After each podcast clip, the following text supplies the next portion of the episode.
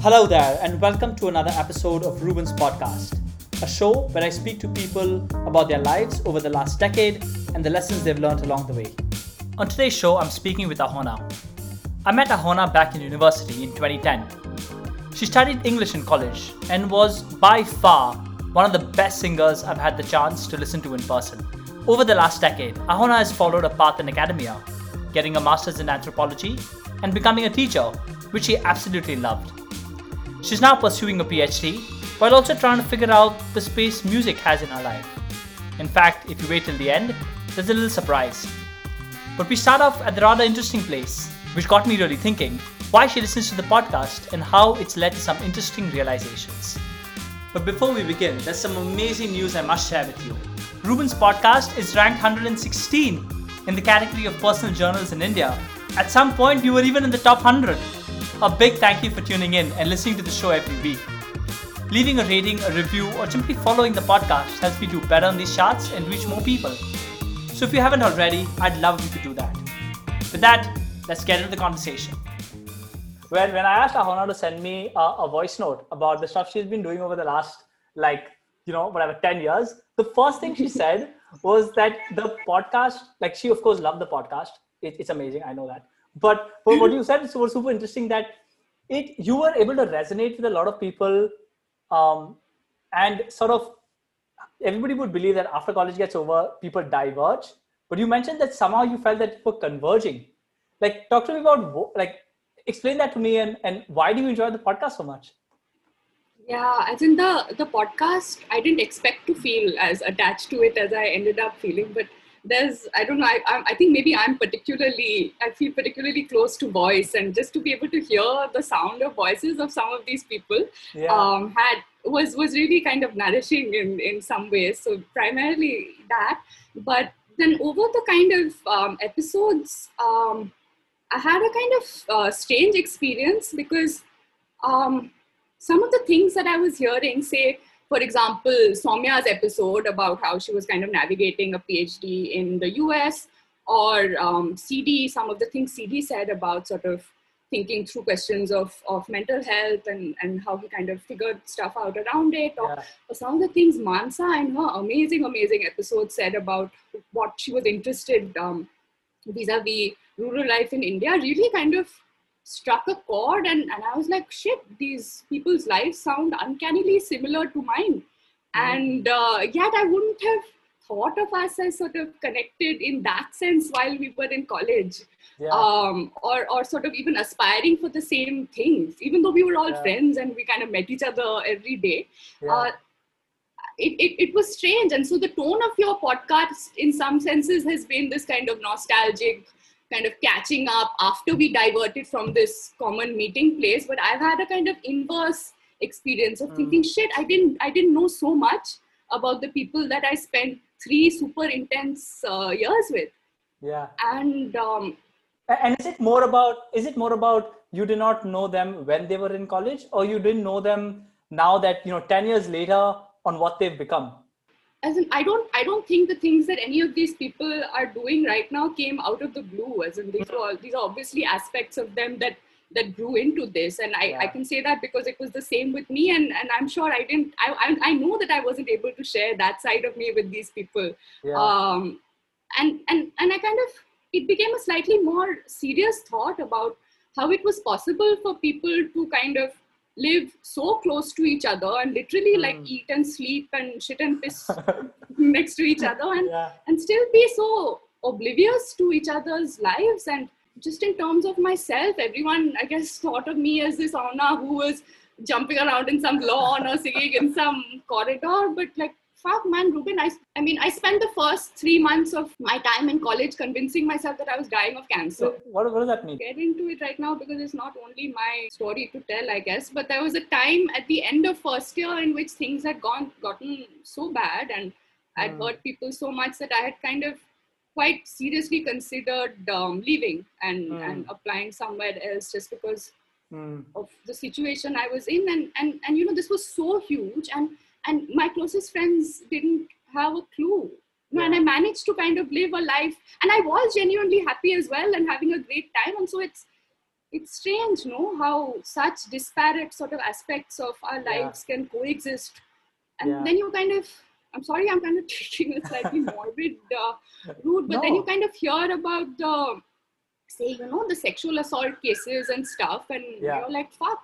I was, um, you know, I think I was at the same party or with this person right after, and and having a great time, and and it was possible for me to do so without having a clue and and that really got me thinking quite hard about how even in our genuine kind of lives and friendships and yeah. sort of coexistences together it's possible to still remain so opaque to each, each other and so it's possible to have on one hand this intense kind of belonging to this community yeah. but at the same time also have like these huge chasms separating us yeah so that was a slightly unexpected insight from the podcast.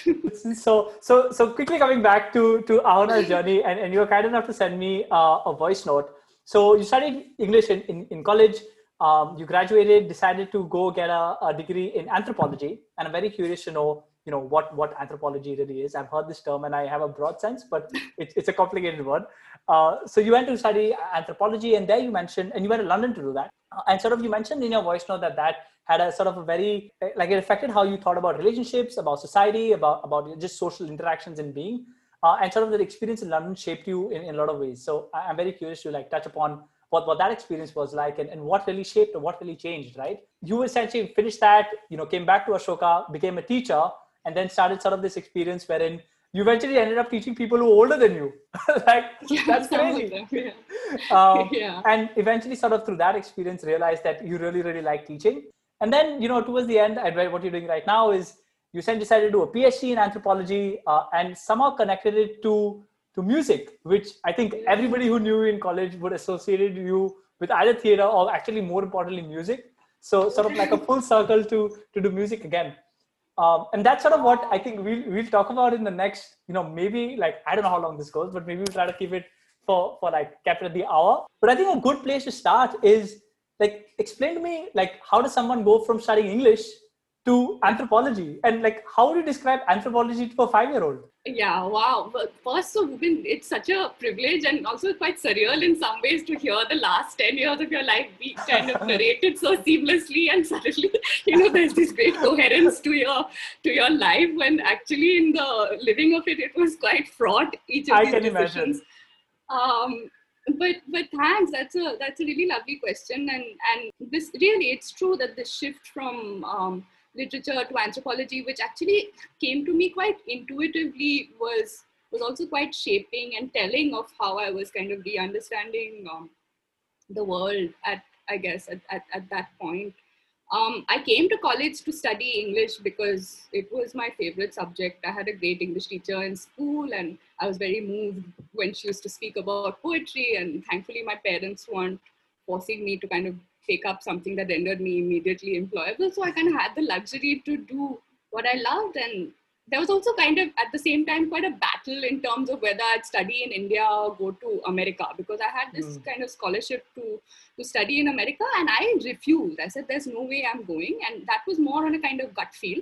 Everyone in my family thought that it was because of some boyfriend that I wanted to stay with. that that wasn't the case. But why uh, did you not decide to go to America? Like that's like scholarship and the US? I think what I really wanted to do then and I was able to articulate it only later was get a sense of what it was to live an adult independent life in India. And that was very, very valuable and perhaps the greatest learning I had from my undergrad. As in now that I'm in America and in a university, I see the the undergrads who kind of arrive from India straight out of their mother's air-conditioned rooms on one one-way flight, um, and and I feel and they come and they think and then they become like some president of some india society and they think they're kind of representative and that they have a sense of you know this community that they're claiming to come from but they're so but they don't right and yeah. and and and I, I know I would have been like that. I would have gone and said something over smart about oh Indian culture, Indian music, this that, and just been like so oblivious to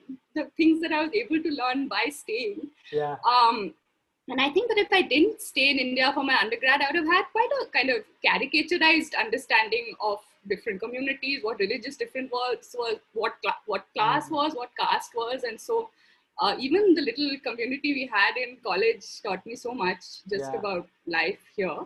Yeah. Um, but to go back to your question, um, English kind of allowed me to to revel in, in poetry and theater and, and I love reading and writing always and we had this these great um, teachers but by the time I got to my third year I was kind of beginning to crave a kind of mode of thought that was slightly more grounded in everyday Mm. life rather than you know the fantasies of some set of authors yeah. many many centuries away and um, and you know there's this kind of activisty impulse that comes over you at 2021 and so i used to tell the people who used to ask oh i want to be closer to the ground and reality and you know i want to study anthropology because it's more about real life etc etc and and at the same time it, i knew that it wasn't an entirely flippant Mm. need uh, because I was also I was also very interested in the study of kinship and how ideas of inheritance and obligation come to be kind of negotiated within the family structure. And so the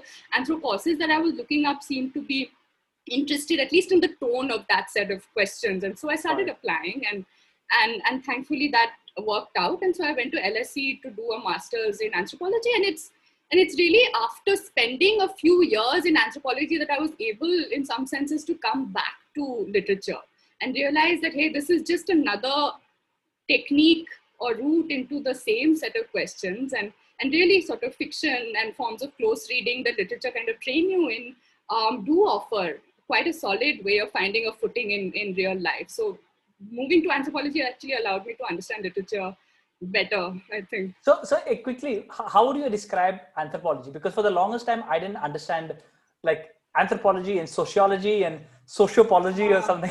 what is anthropology? What the hell is that? I think that, that that's nothing. That's nothing. Oh, that's absolute bullshit. But yeah, what I is anthropology? Oh, I don't know how to explain this, and the definition I'll offer will obviously be incomplete. But as of now, the Hmm. most compelling um, thought I have about anthropology is that it has to do with a systematic methodological study of how it is that we live our lives alongside other people, but Hmm. also other things, both animate and inanimate, um, Okay. and figure out ways to kind of continue that repeated coexistence on an everyday basis, spiritually, materially, through religion, through culture, through politics, through economics. Uh, and so there are lots of routes into arriving at um, at what the social is. But anthropology, I think, from what I understand so far, is primarily invested in the question of the social. Um, the other amazing thing about anthropology that really brings me back to it again and again is that methodologically, it's the only discipline that forces you to to go to the place that you're making claims about, right? Mm. So you're not allowed, by definition, to sit in a library and make up theories about Okay. this place and that place and this person and that group of this Yeah. tribe in this place. Like if you want to say something about that, then you have to go live with them, right? And so Mm. that's that's ethnography or fieldwork, which is Got the it. crucial methodology, which is the real game changer in the discipline, um, I think. Uh, because it really shows you that you know nothing until you have sort of physically coexisted with as Yeah. and within the forms of life that you are trying to understand. And there's no better way, maybe. Yeah. But anthropology does it. So it's not just a kind of case study that I'm going to figure out in order to provide an example for some theoretical idea I have. So there's this real kind of fluid back and forth between theory, practice, the conceptual, the empirical, that really kind of draws me to the discipline and makes me feel like it's important and really legitimate in the world. Yeah. Now that you say that, now it makes so much sense to me why you said that you could see a lot of commonalities with, with like, say, Mansa's podcast.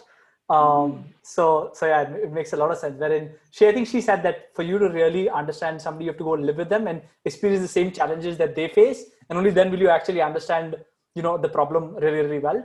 Um, Yeah, yeah, absolutely. Not just challenges, but also what their forms of pleasures are, right? It's Yeah. and the problem with this kind of anthropological fieldwork sometimes becomes that you're always studying sort of communities poorer or le- or disadvantaged comparatively, and so then the whole study becomes like, oh my god, look at how these people are so disadvantaged. And so the true kind of test for me is to also be able to share in their greatest joys and and, and pleasures. And so my project is focused on um, the aesthetic lives and the the experiences of beauty that the communities I work with Got it. would someone like have you seen anybody doing like an anthropological study of like south delhi? Like how does south delhi really operate? Yeah yeah yeah. Of course there are loads. In fact there's a yeah? friend of mine with whom i used to chat about uh, doing a project on the brokers in in north campus.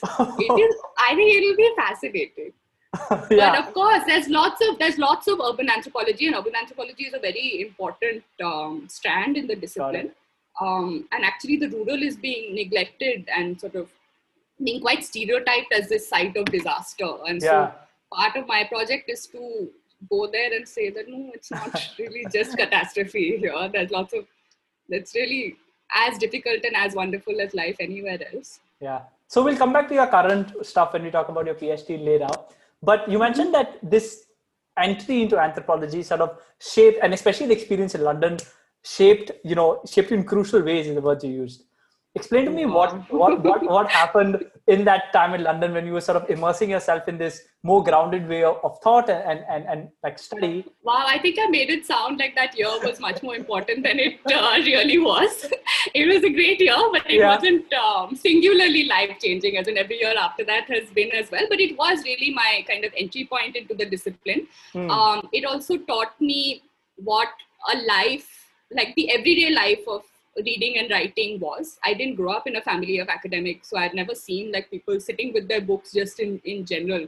So yeah. it really took me, it, it took me sort of being away from from home and home like situations to be able to kind of re-characterize myself in that way and sort of make this new set of um, habits um, yeah. that were hard to do uh, initially. And it also kind of uh, that year taught me that uh, hey, like my true high comes from being in class and i guess i always knew this about myself because but because i was always so busy like doing one some singing or some dancing yeah. not dancing i can't dance in my life but uh, some theater theater and all i was like my image didn't allow academics to be at the center of my life mm. uh, and it, so it took that distance and going away to london to be able to even admit to myself that no this is what i find uh, most exciting yeah um, and and what do you, what does it mean that you get most joy? Like like describe that to me. Or do you mean that I get the most joy in class? Yeah, yeah. No, it's true. As in for me, teaching and and being in class is like being on stage sometimes, and um, mm. so I get my stage high from here now.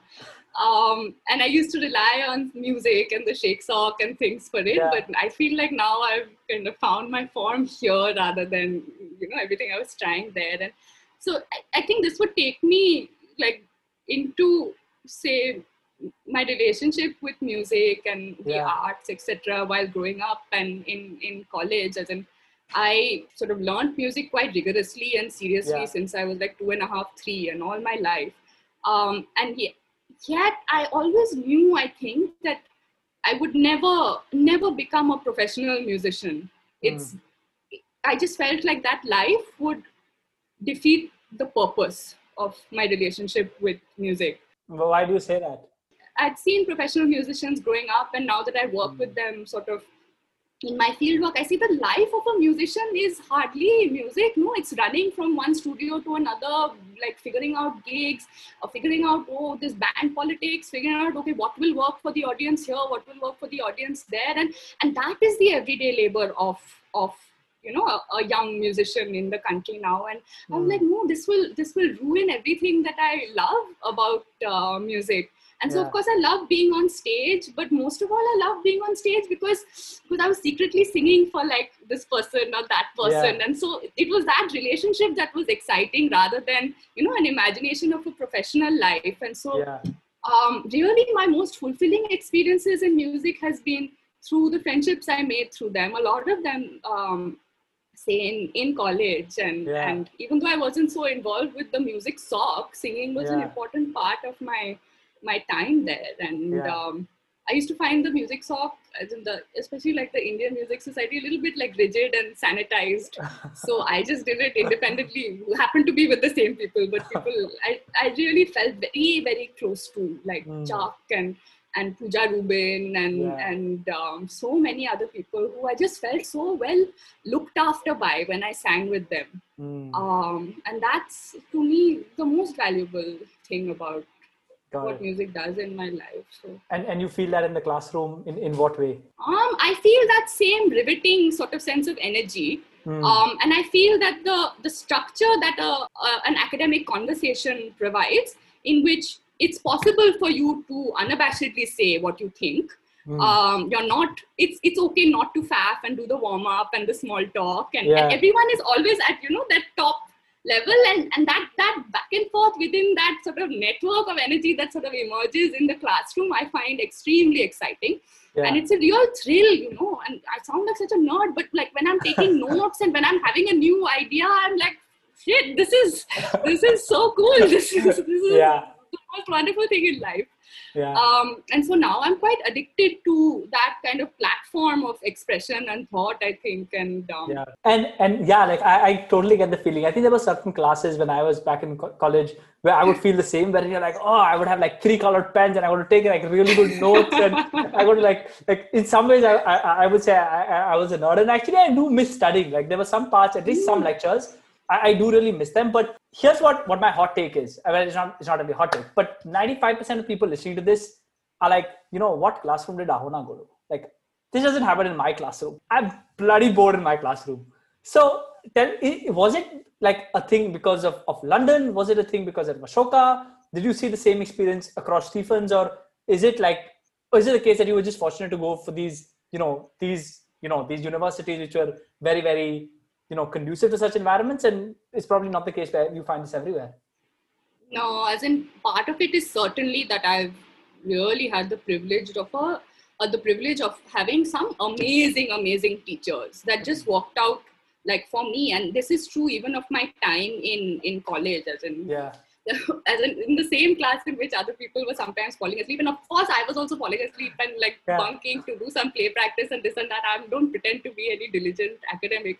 But there were also real moments of genuine excitement that came from the things that I was being taught and, and that yeah. I was responding to. And, and, and so like there were friendships in class. Like, so for example, uh, our classes with Dr. Roy in the English department on like say Shakespeare and Othello and Dr. Faustus yeah. and things. So you remember Shoini, Shoini and I used to sit together in like that front middle and just be like absorbing everything that that man uttered and like taking hundred notes and then going back and discussing it with him. And that had its own place. And and there was also yeah. a way in which this wasn't the most important thing happening for me in college. But um, I don't think it's a question of being able to go study abroad later, etc., etc. I think it's just a form that I took to and uh, I'm drawn to. Uh, but it is true that I wouldn't have been able to study anthropology in India. There aren't anthropology departments in India now. It's only now that say Ashoka is setting one up and quite a, yeah. really really good one that that. Yeah. Um, but I had to I had to leave India to really to get that training in that discipline. So so talking about Ashoka, after you finished this whatever experience in London, you decided to come back uh, and teach at Ashoka. Um, and sort of now I think was is, super cool because I think what you mentioned back at, at, the start about the reason you got into English was because of your teacher, uh, and like you lived off the energy of, of at least in university, and was almost like you were going back to becoming a teacher now. Tell me why you decided like to to to start teaching, and yeah, at, at, yeah. at what point did you realize that oh man like I, I, I just love teaching.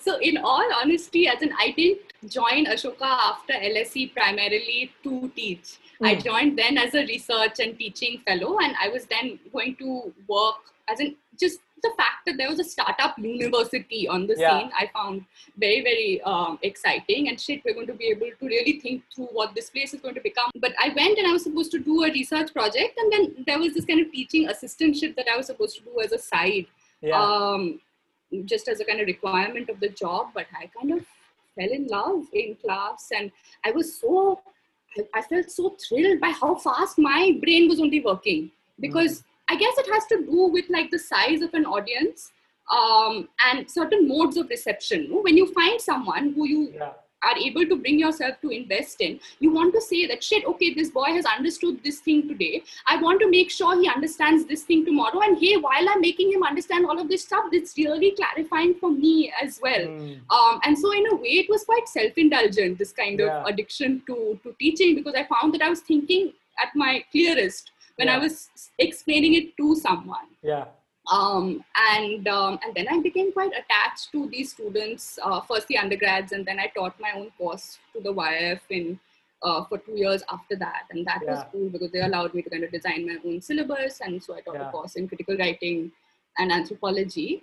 And writing is a cool thing to to teach, and it was a year long program, so I really spent a lot of time with these people and uh, independently as well as in class, and it's also quite intimate in some ways, yeah, Reuben, to be able to share the experience of of arriving at a thought together and feeling mm. like shit, I've been able to say what I wanted to say all along and, and yeah. been able to put the work that it takes to to make that. And I've seen it happening yeah. in front of me. And so that was very um, nurturing and it was quite an intense relationship that I shared uh, with my class. As in, initially I was teaching, say, like anthropology of gender and sexuality and i did this class on bdsm that shocked i think some of the sweet iit boys but hopefully they learned something about sex and power. And then i taught a class on cognitive anthropology. And then later um, when i started you know via this process of teaching really finding what my interests in anthropology were um, um, I started teaching what I wanted to read, and thankfully Ashoka allowed me the space to do that, and my students allowed me to do that. And yeah. so um, I started sort of focusing more on aesthetics, on cultural anthropology, on the idea of ethnography, and what yeah. writing had to do with all of that. The, what, what, what, sorry, sorry, what do you say? No, you say. No, no, I, I, was asking a very stupid question. I was like, you know, what was the bottom line of the BDSM class? nonsense. what was the takeaway? What was the takeaway from the IT boys? Yeah, IT boys. things they could look up at me, but they really progressed uh, during the like. Some of them could say the word sex. Actually, by the end of that semester, I'm like, get away your hang-ups, bro. Uh, but I think as in that class was actually an anthropology of territory and colonialism kind of class where I was talking about how power comes to be invested in certain movements of body and certain bodies become territories that you assert your power over etc mm. etc and the ways in which sex kind of rehearses those power dynamics is, is something that wow. can be studied and there's a lot of literature in the in the anthropology of gender and sexuality that's beginning to look at this in all honesty, I just, I thought it would be just a, at least they'd listen if I said this yeah. in the first class, but it worked out. what, what's your most favorite subject or topic like to teach? Which I'm like, hey, I don't know if you had to take one class, and this was your last class. What would that? What, what class would you take? I don't know, man. I, I guess it would have. Right now, I'm most excited about fieldwork and, and ethnography and what sort of the doing and um, the embodied labor of thought has to do with um, what ends up being written. So I guess right now, if you told me, tomorrow is my last class, that's what I would um, teach. But I would, I'd find a way, or I'd end up, I'm sure, talking about music and aesthetics a little bit. So let, let's talk a little bit about the stuff you're doing right now, and, and you've been like like dropping mentions. Everybody's already properly like curious about what the hell is she doing right now. So you mentioned that you, you did about this teaching teaching gig for, for about two years. You said at Ashoka. You years, yeah. Your, yeah, you got to teach your own course to the YIF, Young India Fellowship. YIF, Young YIF India Fellowship. Fellowship uh, program, which is so awesome. And then you said you decided to go get a PhD. Talk to me about why you decided to get a PhD. Why, why just not continue teaching? Was it like important for you to get a PhD to continue teaching? Um, I don't think I did it as a kind of occupational requirement, mm. but by the end of my time teaching, I was also kind of craving to be on the other end mm. and and and to be receiving someone's sort of uh, teaching. Yeah. Um, and and and so I was quite keen on going back to being a student. Um, I also by that point and really through teaching had begun to arrive at a set of thoughts that I had about anthropological literature and certain ideas that were being talked about. Um, at the same time, I was sort of going through, I think, maybe a slight existential dilemma about what I guess everyone does at that, that age, but my particular dilemma was um, so I didn't uh, become a musician. Mm. Um, but if not a musician, what am I? Yeah. Um, and what is my relationship to this form that I'm so, so connected to and draw so much of life from, but yet can't bring myself to professionalize? Yeah. Um, but you and at the same time, you never wanted hmm. to be a musician No, no. I'd seen what the professional life of a musician was, and I knew there was something else that was drawing me to the form. And mm. and hmm. really, in all honesty, Reuben, my PhD and everything that's happened through it has been my way of trying to figure out what that other thing is. So just to go back to what I was saying, as in at the same time I started reading the anthropological literature that was coming out about say Indian classical music, and yeah. and I was like, hey, this doesn't sound anything like the the form I grew up in, and you guys are missing out the best parts about about yeah. this. And you know, there's there's a whole life of classical music that's outside of the kind of national politics within which it comes to be implicated. There's such a rich kind of everyday life to it. It's so influential to kind of within sort of domestic setups, within just yeah. ordinary social relationships. It has such a deep relationship to time and and yeah. rhythm um and can, can you give me an example. Like like I, like all of this theoretically makes sense but like give me an example which sort of encapsulates all what you're saying. Yeah yeah. I'll try to i'll try to explain it um, through what i'm doing um, as my as my fieldwork and as the phd that i'm trying to write. Yeah. so my phd is um, it kind of focuses on the question of what the everyday life of music is and how hmm. it's related to how the musical kind of relates to other forms of life that are not necessarily musical but tied okay. to it. Um, and this came, as you can by now see, from quite a personal need to figure out what what my kind of real connection to this form was if it wasn't a professional one.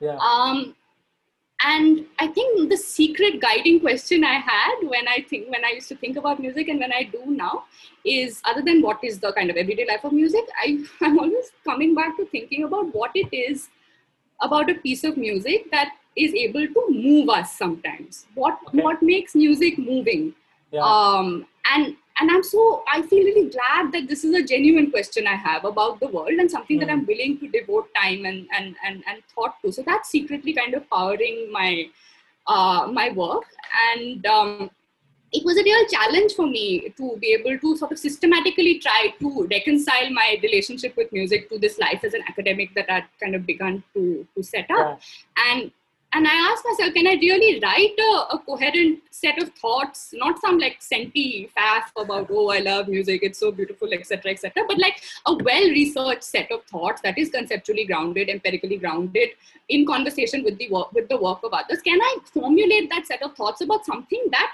actually means so much to me? I mean, yeah. like I I love my mother, but I can't now make a list of the reasons why I love her or the reasons why I should love her or the sometimes why I don't love her. It's just hard to do about something that means so much to you. And it's also important for that awareness to remain quite diffuse so that you can continue that relationship, right? And yeah. so my challenge with music in some senses was, hey, can I put in the everyday labor behind this question? Yeah. Um, and systematically work within and towards something that I genuinely love so much. Yeah when you were starting off this journey, what do you, what do you hope to achieve at the end of this journey? Just like a reconciliation on what your relationship with music is? Is that it? No, I don't think it's it's as self-indulgent as that. I hope, as in there is certainly a, a, a personal dimension to it, and and there's a way in which, like, what you personally want and what is important for the world is necessarily tied together. Mm. Um, I also want to contribute to a, a, body of literature within aesthetics, for example, that um, seems to ignore certain aspects of, of this it. form of music. I want to see what sort of studying music outside of the concert hall is like, which is what my fieldwork kind of does. And just to kind of contextualize that, so like traditionally, like just traditionally definitions in philosophy of beauty mm. and what uh, an experience of beauty are uh, might be um, has to do, as in they say that in order to experience beauty, your experience has to be necessarily divorced from any kind of utility or necessity. And so, if that experience is doing you some favors or helping you in some way, to put it lightly, um, it's not a real experience of beauty. And I'm like, I'm like, no, man. So, that, so that's probably why that's probably why the way they're like, oh, this art form is beautiful because like it has no utility value in my life. So it, it can. Ah, be- so now I know that you know this is my pure experience of beauty, and I don't think it's like that, man. I don't think beauty presents itself to us always in this kind of exalted museum art gallery kind of way. There are much smaller more ordinary ways uh, in our everyday lives in which beauty occurs to us and Yeah. and they are as life-giving as it gets in those moments. You don't have to sort of separate yourself from your ordinary struggles to experience uh, beauty i think.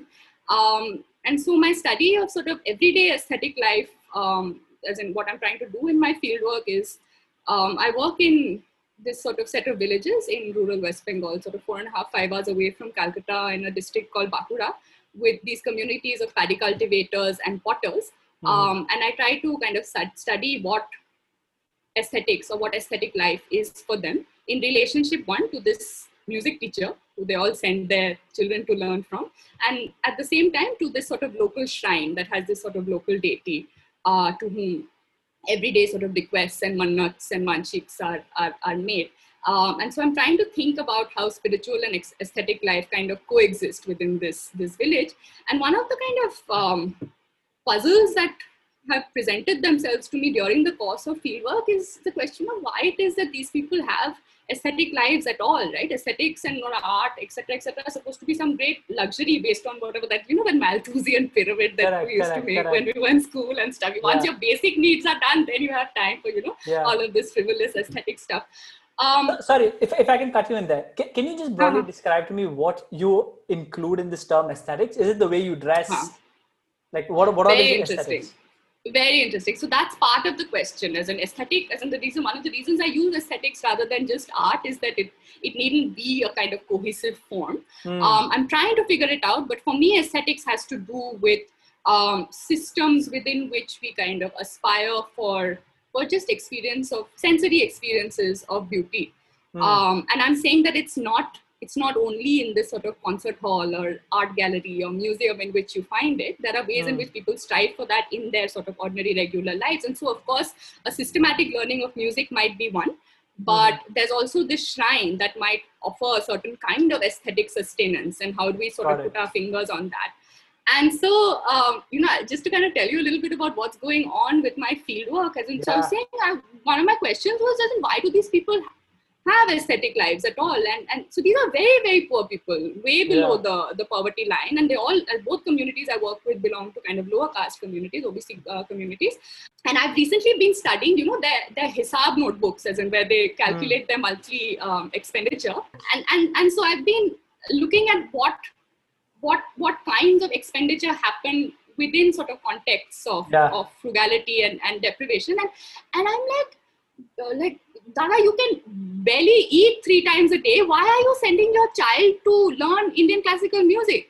You know Hmm. what is it? What is? Why are you doing it? What What is it doing for you? And why is this so urgent in your life? And Yeah. um, and of course, this isn't just. I won't. I'll never. I don't expect to get a straightforward answer to this. But it seems to me as though there is a kind of budgeted, um, systematic, economically figured out way in which people invest in aesthetic and spiritual well-being as a basic necessity, as important as, say, food or the maintenance of the house. And you know, I can see this quite clearly in the in the calculations that people are doing. Why is it that in a in a in a month in which your income has suddenly become one third, you are unwilling to bring your child out of music class? What is so important about that? This child has uh, no intention of growing up and becoming a musician. The child also knows that she doesn't have the talent to to kind of do this, and yet there's a there's a so seriously. Yeah. But that, and, but that's my point, right? Is in music doesn't offer you only a professional life. There's a kind of spiritual maintenance work and sustenance that it's also offering you that is just as important uh, Hmm. as any career could ever give you. Yeah. And so my question is, is why are these people consistently, conscientiously making room for music in their life again and again within Yeah. contexts of need? And where is this definition from philosophy saying that aesthetics has nothing to do with need? Hmm. And so that's the cool thing about fieldwork, you know, as it shows you within sort of everyday Yeah. ordinary life how these questions can be re-understood. Yeah, and sort of what wh- where is this eventually lead, like culminating in? Like you've you've had you've posed this interesting question on why people are behaving. This seems very irrational, you know. Like as an economist would probably say, it's a very irrational way of of, of dealing. But like, sort of, where does all Yeah, of this? where- where do you hope for all this to eventually conclude? precisely and and and part of the part of the kind of argument is that it doesn't make economic sense these decisions. And so there must be a set of objectives that it's fulfilling that aren't so apparent to us no? And so it's going to take a discipline like anthropology and, and living with these people to see what forms of well-being and, and, and sustenance these sort of roots are providing to these people's lives. What what Mansa said, though, that typology of five kinds of capital that she laid out, that was amazing. So this is a kind of kind and she's right, quality of life is not only based on an economic index. There's so many Yeah. other forms of well-being that sort of make that up. And so I was like nodding vigorously when Mansa was saying that to you Yeah. during the podcast. I was like, yes, it's true. Um, but the project I'm working on right now, um, just to kind of um, root it to the question of relevance that I think is what you're asking me, is, and this is something I must grapple with. And why would I want to write something that's not relevant? And I think what I'm doing it. But like the particular work that i'm doing right now has to do with studying and so indian classical music is organized in terms of a time theory so there are Hmm. certain rags or forms that are Yeah. connected to say the morning evening dusk the, the dusk rag and so there's Yeah. also a monsoon rag called malhar so i'm studying um, the grammar of indian classical music through this monsoon rag but alongside a rain making ritual that these communities conduct at the Oh. local shrine uh, to this deity called Khandarani, and this is an annual annual ritual that they conduct. And I'm trying to see what the sort of similar and divergent strategies with which people aspire for rain are across these two forms one Yeah. musical one one one ritual and what is it to kind of take seriously that this community of musicians repeatedly sing uh, malhar every um, monsoon with the in, with, with with the conviction that this is going to assist um, rain right? As in it's i don't want to i don't think of it as some kind of myths that they've come up with and are doing and are sort of Yeah. um, indulging in in order just to get by you know the uncertainties of life and stuff. That's too that's too convenient. I don't think it's very respectful to uh, the community i work with to distance them in that way and say okay these are your beliefs. You live in some different world. I live in some different world. Yeah. if i care enough about these people then i'm going to live with them long enough to understand why they do what they do and yeah. disagree where I will and agree where I will. But as of now, I'm trying to take that question seriously and see where Got that leads me. Got it. That's so fascinating. Like whenever I speak to people who are like deep in academia, I'm just like, it's like, and I'm sure like people who are like not in maybe like the, the world I'm in, right, which is like tech and startups, and probably look at me like, oh, this is like like a different planet, right? But when I hear stuff you're saying, and I'm like, wow, like this is just a word which I just do not recognize, and it's so fascinating to hear all of this. Um, and also the like the gusto, the enthusiasm with which you share it. Oh man, it's it's it's it's it's so cool. Yeah, thank you. But you know, I don't want it to sound like it's from some other different planet. It's from our planet only. And my Yeah. task is going to be able to my task is to be able to kind of write this in a way that that is intelligible and enjoyable to anyone who Yeah, who wants to think about it. And that's really the difficulty of bringing the theoretical and the empirical together.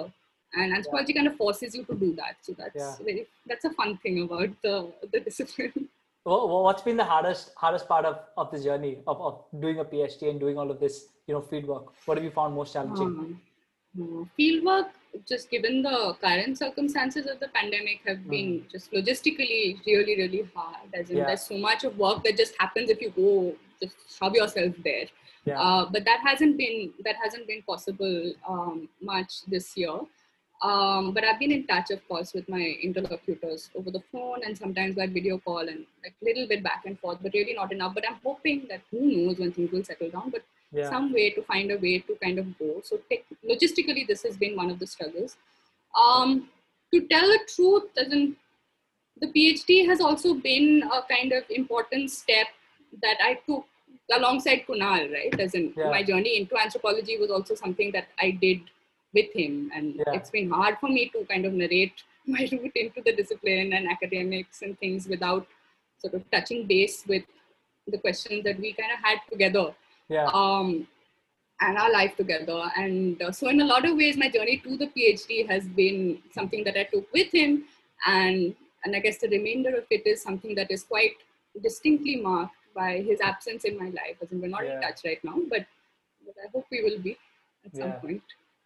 yeah. Um, but college as well, as in college for me was was was quite centrally uh, yeah. rooted in my relationship with Kunal and um, the other friendships that emerge around that, the as in my experience with theater and Shakespeare and Yeah. so so many sort of crucial friendships that I made uh, Yeah. through that. I, I think one thing which which I'm curious to know is like o- over these last 10 years and, and you keep touching back to like the, the experience you had in college i'm sure ahona today is not the same as ahona uh, of, of 2010 right um, or, or i'm sure she's, she's probably a better version of, or a different No. version. Of a different different version. Let's put it that way. Of, of, Yeah.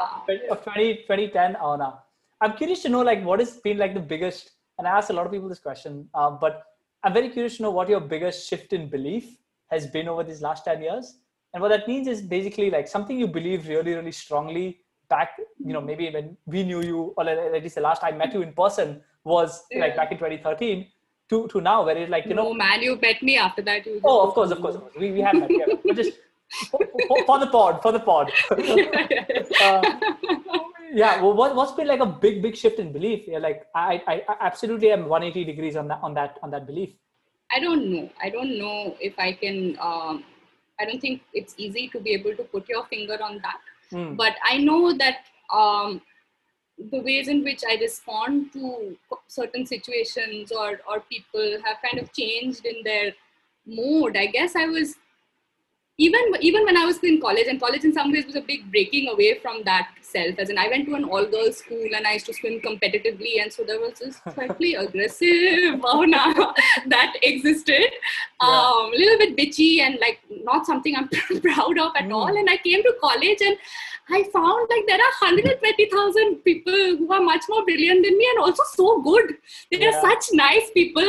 And I met so many women who had like no hang-ups in the world and were so relaxed. And, and so that was a big shift when I came to college. And it really took the years of college and, and after to, to sort of make that ease in the world. I think uh, my own, I don't think I've ever actually been sort of ambitious professionally but um, I guess I'm a little more comfortable with myself right now. Hmm. Um, not as um, anxious to feel um, affirmed or Hmm. to be praised. That's something that I was struggling with at one point. As in, like I was hooked onto like a certain quota of like audience applause. I think for a while, um, and then when you move from that sort of short-term burst of energy to a much more long drawn process of slowly slowly sort of making something then you you're forced to kind of Yeah. stop relying on that that sort of applause so much. And so that's Yeah. i think quite an important i hope that that shift has happened. Yeah. Um and so i guess I, I guess i would say that. to be honest in college i never thought you were the bitchy kind. Like i think no that i wasn't and i don't think i actually am you know but certain like audiences bring that side out of you? No, i'm not. I'm not. I also don't think i am. So so maybe here's a very interesting question. If somebody from back in school came and sort Ah. of met who hadn't met ahona through college who hasn't had met ahona over the last 10 years came and met ahona today what do you think they would find the most unexpected thing? We're like oh my god or what would you like that to be? Shit, shit, this is really hard. And, um, you know, in some ways, this podcast has been important for me. And, and because I usually, you know, Reuben, in all honesty, have such different modes for my different modes of friend and Yeah. friends. Um, and they don't mix. And I usually don't let them. what, what are the different modes I don't know how to describe them, but it's quite clear cut. And I know that unconsciously, even I'm making sure that you know I'm not chilling with two groups of people at the same time. So my my Ashoka friends are one, my school friends are one Hmm. group, my college friends are one group, and there are certain groups that I feel was most more honest with than others. yeah Um, but I'm just thinking that this podcast, as in, I don't know who's actually going to listen to it, but yeah it's been it's been such a relief in some ways to be able to suddenly address Hmm. everyone at once, no? yeah and actually i'm okay with with whoever hears this and uh, i'm not so worried about you know i'm okay with being this self with everyone so that yeah. Feeling of coherence i think is feeling quite valuable. So thanks for that i guess. Really it's only conversations and a willing listener who isn't sort of presenting any form of judgment that Yeah. allows you to to do that. And so it's it's quite amazing that you're doing these podcasts and i began with thanking you and i'm thanking you again i guess. Because because you know it's it's it's very cool how how organized you're being. And i sent you this in a whatsapp mm. guys. He sent me a message before the talk saying hey there's certain kinds of earrings and hair that sometimes come in the way of the sound. See if you can look recover that. But it's it's great that you're being able to be so organized and systematic about something that is a hobby yeah. and so also brings with it the kind of ease and freedom that a hobby would right yeah. and and, and I, that's that's amazing to be able to work towards something that is a passion and i think maybe that's what i'm trying to do with the phd as as well to make my life my work yeah. rather than separate like you know this kind of work life like work life divide i don't understand. I'm, really. I'm, to- I'm totally with you on that. Like for me this work life balance so i'm sort of like torn by that wherein i actually would not like maybe 2017 version of reuben would never be like work life balance all bullshit.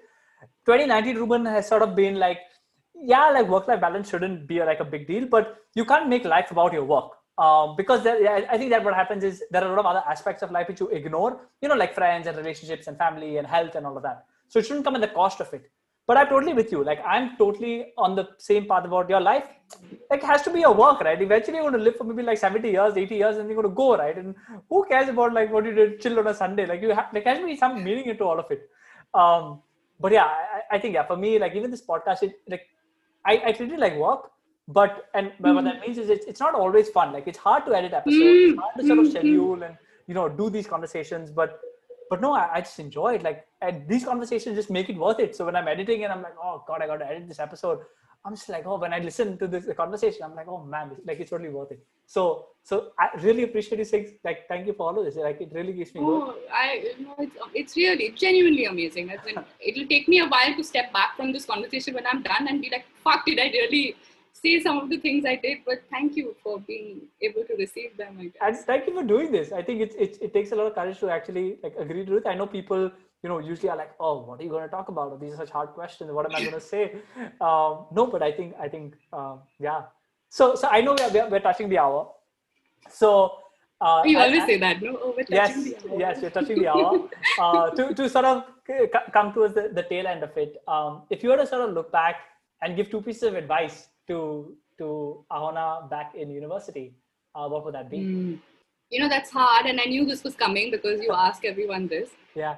And if I think about it, sort of technically, there are things in college that I did that I would do anything to take back. Mm. Um, but I don't know if I would, yeah. Mm. I don't know. I don't know how to extract um, a piece of my life from the life that it led to. Yeah. Um, but on the whole, to force myself to answer this question, I would, I guess, I'd tell myself to to care more about the conversations I was having, the people I was around, and to be able to to follow what my genuine instincts and interests were vis-a-vis them, rather than trying to package like some, you know, coherent Ahona who was constantly aware of what she needed to do and always having a great time. And, mm. and I guess I, I, I, would have asked myself to find ways in which I could express, say, a sense of loss or a sense of anxiety or, you know, be able to say to people casually that, hey, things are not working out and it's okay. Yeah. Um, we'll figure it out. Um, and I think I ended up pressurizing myself quite a bit by not allowing that to emerge even to myself um, and in some ways sort of making sure that everything looked well from the outside. Yeah. And and for somebody maybe who's listening to this and probably is is going through the same thing like why should they do it? Because i'm sure you didn't do it for a reason. Like it was like the, the, like you just it probably was a, a, a big you know mountain to climb or it was just like very very like a hard thing to do. But like what would have happened if you had if you had like acted on this advice? And and the reason i ask that is maybe there are people who are exactly where you are. And like what happens at the end at, at the other side of of this advice? Mm, i don't know. And the funny thing is that there were people saying this to giving me precisely this advice while i was doing all of this. No but then you're not yeah. in a position to understand it in that way then and you have to i think i'm sounding like a real spiritual guru but you have to go through the various thresholds that come after that to be able to yeah. no but seriously but for this to occur to you with a certain kind of clarity like it, it's difficult before that i'm sure like I think that's what time does, no? Yeah. how, how are you thinking about the future? What are you most excited about for, say, the next two, three years? Mm, I'm excited about seeing what this PhD actually turns into. How, how long more um, for your PhD to, to sort of wrap up? Okay, that's slightly controversial. I don't know. So I technically anthropology PhDs take about seven and a half years on mm. the average. Uh, it's a long PhD because it has this sort of period of fieldwork built into yeah. it, and I really want to do as much fieldwork as I can. Yeah. But once I'm back, um, I write my dissertation, and to make things a little more difficult, I'm now doing a dual degree with the music department at, at Brown. Oh. Because I wanted to. So the reason I didn't, I took my project that was based quite directly on music to an anthropology department rather than a music department is that I, is because I didn't want to want to study the theory of music. I wanted yeah. to study what it was doing in life. Yeah. Yeah. Um, but I also began to feel the need to to to study sort of the canon of Western classical music as well, so that I wasn't making superficial distinctions between oh this is Indian music and this Got is it. Western music and Western music has harmony and Indian music doesn't. And there's a way in which con- concepts across these two sort of disciplines um, share strategies but also diverge. So I wanted to figure that out. So I'm also working in the music department. So that's going to take me slightly longer. Okay. Uh, to figure out, but that's what's so, coming. So we're in we're in 2021. Where, when do we call you Dr. Ahona? Are, I don't know. give us, a, give us, give us a, like a like a feel. 2025. No. 2030. like the, the university is asking us, can you please send us a timeline of how you oh, anticipate to finish these you, two you didn't, you didn't this podcast. uh, got it, got I don't know. I'm imagining around 2024 5, I guess. I don't know. Got it. Give as long as I can. It's such a it's such a luxury to be a student people are paying me money to sit and think and read and write. So what yeah. else can I ask for? That, yeah, that's. So I also try to prolong this as much as I can, but I'm sure there'll be a period at which I'm feeling like, okay, I need to get done with this now. Yeah. And when that happens, and I'll finish, and hopefully there'll be something else for me to do after. Yeah. Hopefully it'll involve more anthropology and more teaching. Yeah. So, so right now you're in India, but like, if not for the pandemic, you would have been based in in, in the US. No. So this year I was going to be back to do field work in any case. So I would have been living full time in the the village that I work in, uh, which is not too far away from home. Mm. But coming back to live at uh, home at uh, 29, Reuben, after living on your own for such a long time has been no joke. Yeah. It's been quite hard yeah. to live with my parents, and and it's been hard for on both ends. They are yeah. also wondering. I, I think at one level my parents didn't imagine like a full grown 29 year old unmarried woman sitting and emerging from one bedroom every morning saying, Okay, give me some coffee. What is for lunch? So yeah, this, this, wasn't in their, in their plan. They're like, you know, 19, 20, pack them off, give them a good education. Bye. yeah. And then my stupid younger sister went and got married, no, and she's on one full uh, schedule oh. she's doing everything like a good girl is supposed to do. And here's this, you know, bichari older sister who now doesn't even have a boyfriend. What is she doing in oh life? And so, like, should we look for someone for you? I'm like, no. Oh my God. there are all these aunts who are so worried and concerned and, you know, asking now and then, you know, how are things? What's going on? I'm like, I'm chilling. I don't think I want a boyfriend. I'm fine yeah, hope, hope you can just send in the podcast. Like all your questions answered in this podcast. yeah. That's true. to, to sort of wrap up, I, I ask everybody if they have one question uh, for me. So, Ahona, what, what question do you have for me? And, and, first of all, thanks a ton for like sort of answering all those questions so patiently. I think it's been so so fascinating hearing the journey so far. And like I'm just so much smarter about anthropology and music. But uh, to to oh, end, what what what what question no i'm saying thank you and it's really like this podcast has been much more of a benefit to me than you or anyone who listened to it i'm sure. So really really thank you for it. Um what would i ask you? Um the first i'm going to turn into a kind of research exp- uh, question reuben. Okay. If you had to describe um an experience in which you were moved by something anything doesn't have to be a piece of music also how would you kind of describe it in a few sentences Hmm. If I had to be moved by something.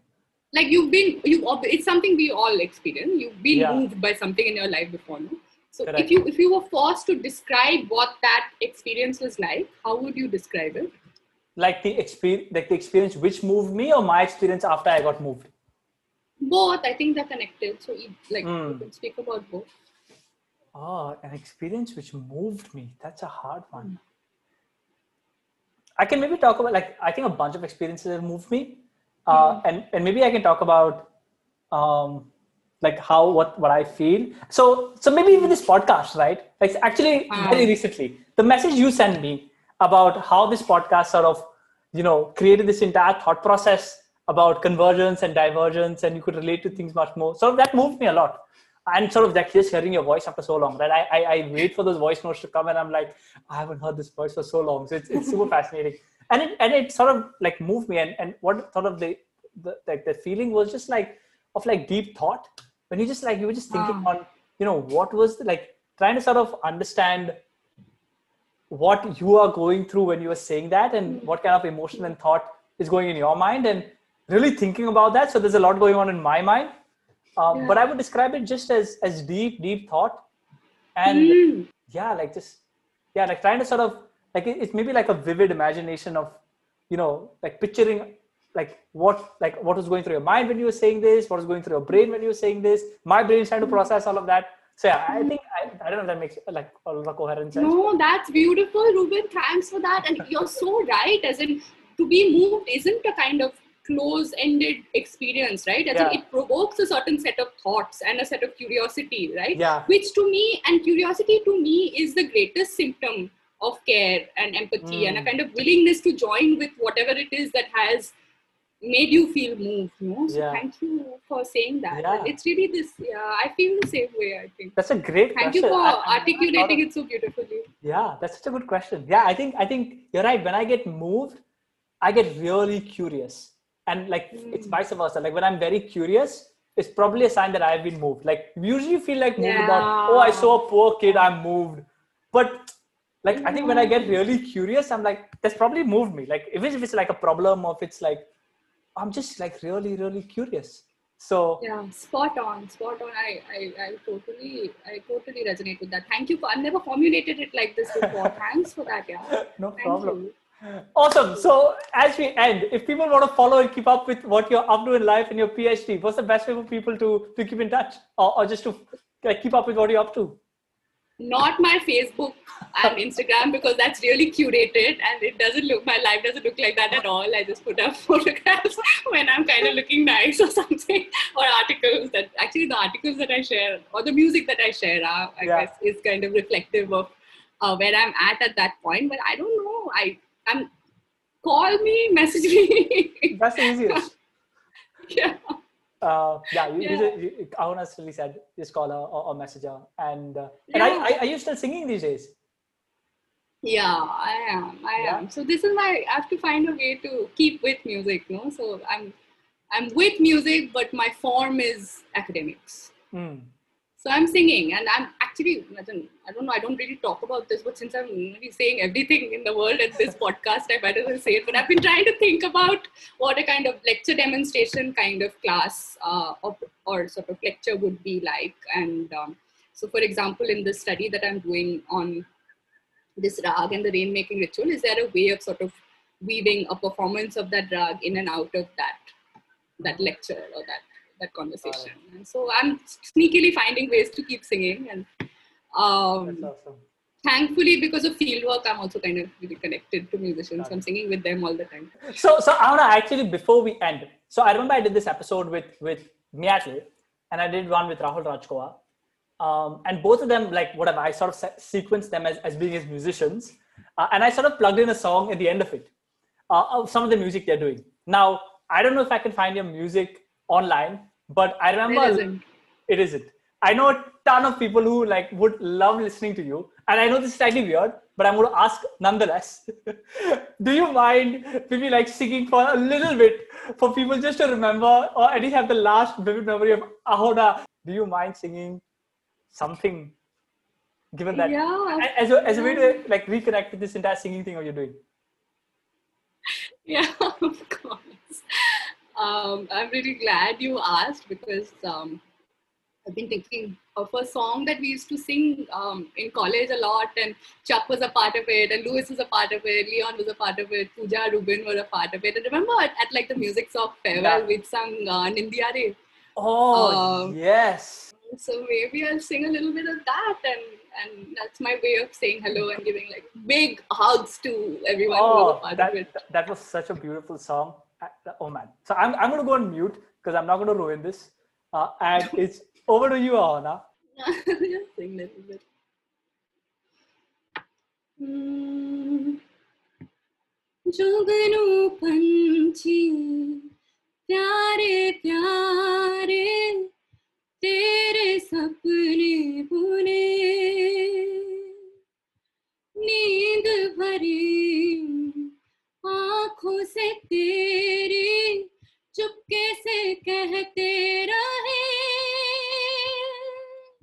सो जा रे, सो जा रे। सपनों में खो जा रे। सो जा रे, सो जा रे। सपनों में खो जा रे। நிந்தியாறு நிந்தியாறு நிந்தியாறு நிந்தியாறு Oh, ah, thank you so much for doing that. I remember you guys did a version where you'll mash this up with Sleeping Child. See, I was singing that in my head and missing Oh. Newman so much. I, I really hope you guys can maybe collaborate and rec- I think I remember saying to Chuck this in university, wherein you guys should legitly record this in like, like yeah, like just record it and put it up on YouTube. I think it would be so fantastic. I think It if, people, if just- Pooja and Reuben listen to this podcast, I'm of course going to send it to like Chuck. He's going to listen to it. But I, I really think you guys should just record this song. I hope we do. As in, even if the song is an excuse to kind of be with these people again, it would be totally worth it. Yeah. Logistically, it might be a challenge, but I still think you guys can make it happen. awesome. So I think that is a Reuben, wrap. Thank you. Thanks, thanks a ton for doing Sahana. It was so so good. So turns out that these guys actually did record that song. Ahona was kind enough to send me a YouTube link of the recording which was done seven years ago. It has Ahona, Reuben, Pooja, Leon, Arjun, and Louis playing the song. And that's what I'll leave you guys with. I hope you've enjoyed this conversation. If you'd like to support the podcast, you can now buy me a coffee. Link in the show notes below. A big thank you to Ahona for singing. I think it's the first time it happened on the podcast. I upload new episodes every Friday, and I'll see you in the next one.